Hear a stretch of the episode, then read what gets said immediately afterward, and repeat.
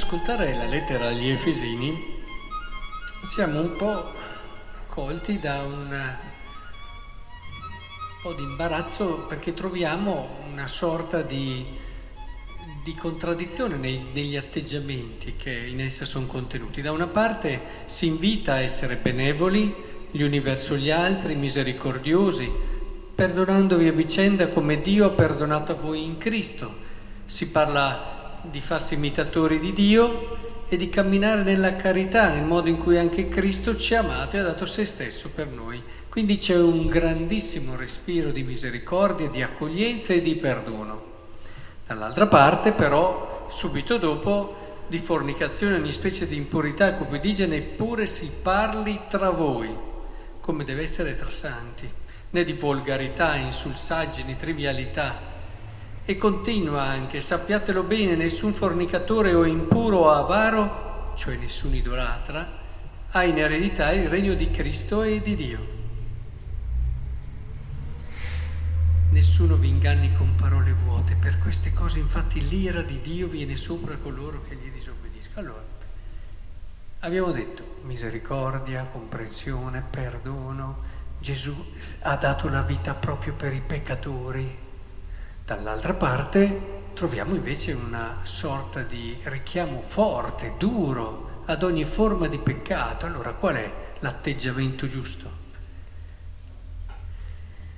L'atteggiamento giusto, vedete, è, è quello di evitare il cristianesimo debole.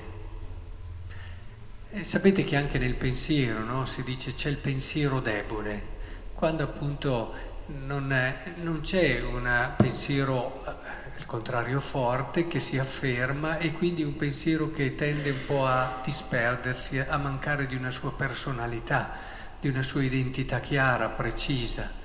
E questo vale anche per il cristianesimo. Il cristianesimo debole è quel cristianesimo che confonde la misericordia, il perdono, l'accoglienza con la debolezza la debolezza di chi in fondo sì, ti perdona, nel senso che dice non, ti, non si sofferma sul tuo peccato, sul tuo limite, eccetera, ma più per una debolezza e una fragilità sua, perché da una parte teme le cose troppo forti e allora preferisce mantenere tutto abbastanza indeterminato.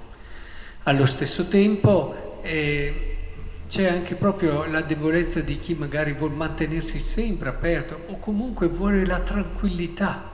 La tranquillità e quindi nel rapportarsi a te sa che tu sei molto legato a questo limite, a questo peccato e non vuole creare tensioni, non vuole creare fratture e quindi cerca una via, una via che è quella più semplice per certi aspetti del ma non preoccuparti, in fondo non c'è niente di male, Ecco, alla fine, dietro a tanti atteggiamenti che sembrano misericordiosi, c'è un pensiero debole.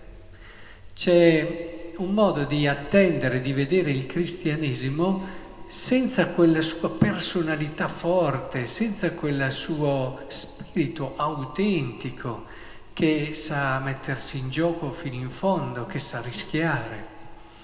Invece eh, il pensiero forte non è un pensiero che rinunci alla misericordia e al perdono, ma è un pensiero che è, è realmente interessato al tuo bene.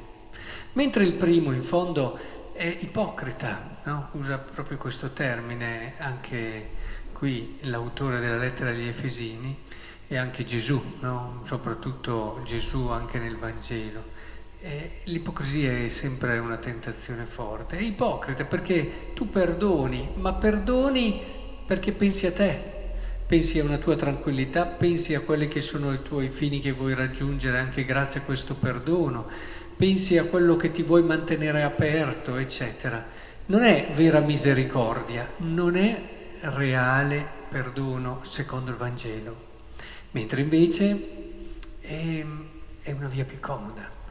Invece prendere sul serio la misericordia e il perdono vuol dire io mi faccio carico di te, io mi faccio realmente carico di te, ti prendo sulla, sulla mia anche proprio vita.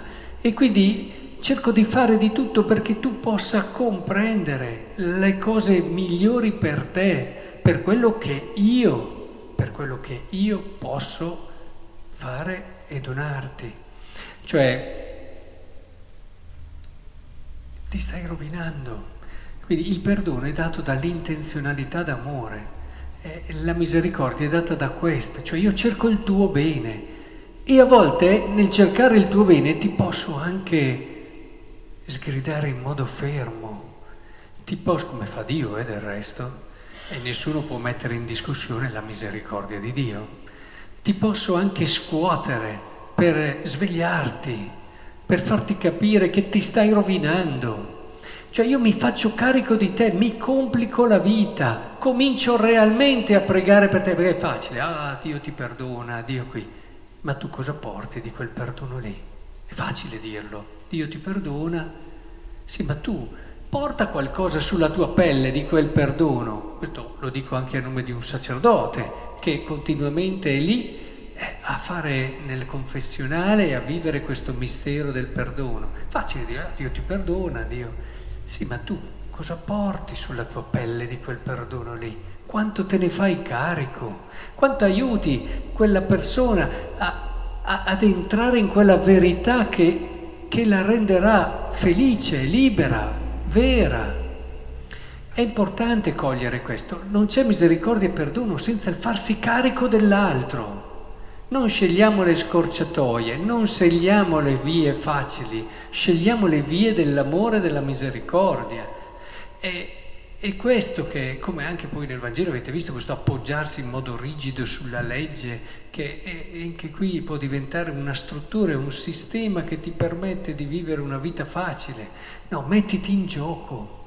Non c'è misericordia e perdono senza passare da quella carità di cui si parla qui cioè Gesù il quale ci ha amato e ha dato se stesso per noi, offrendosi a Dio in sacrificio di suave odore, cioè quanto tu ti sei sacrificato per quel perdono lì, quanto l'hai pagato sulla tua pelle, quanto hai fatto di tutto pregando, offrendo sacrifici perché quella persona lì capisca ciò che la rende e la può rendere felice. Ecco, credo che la misericordia non passa dal relativizzare il male e il peccato, dal banalizzarlo, dal renderlo qualcosa di insipido. La misericordia passa dal farsi carico del fratello e, e passa di lì. Un fratello sbaglia, non lo giudichi, te ne fai carico. Ecco quello che è l'atteggiamento che il Vangelo ci chiede e che compone questi due queste due, dire, sensibilità che sembrano emergere da questa pagina della lettera agli Efesini. Eh, se lo volete vedere nel concreto, guardate la vita di Paolo.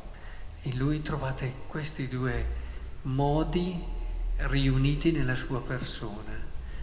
Il suo cuore grande, aperto, ma anche la sua personalità forte e coraggiosa questo non dare ad altri quello che sono i pesi che lui si assume per amore perché in tutto è stato rapito da Cristo.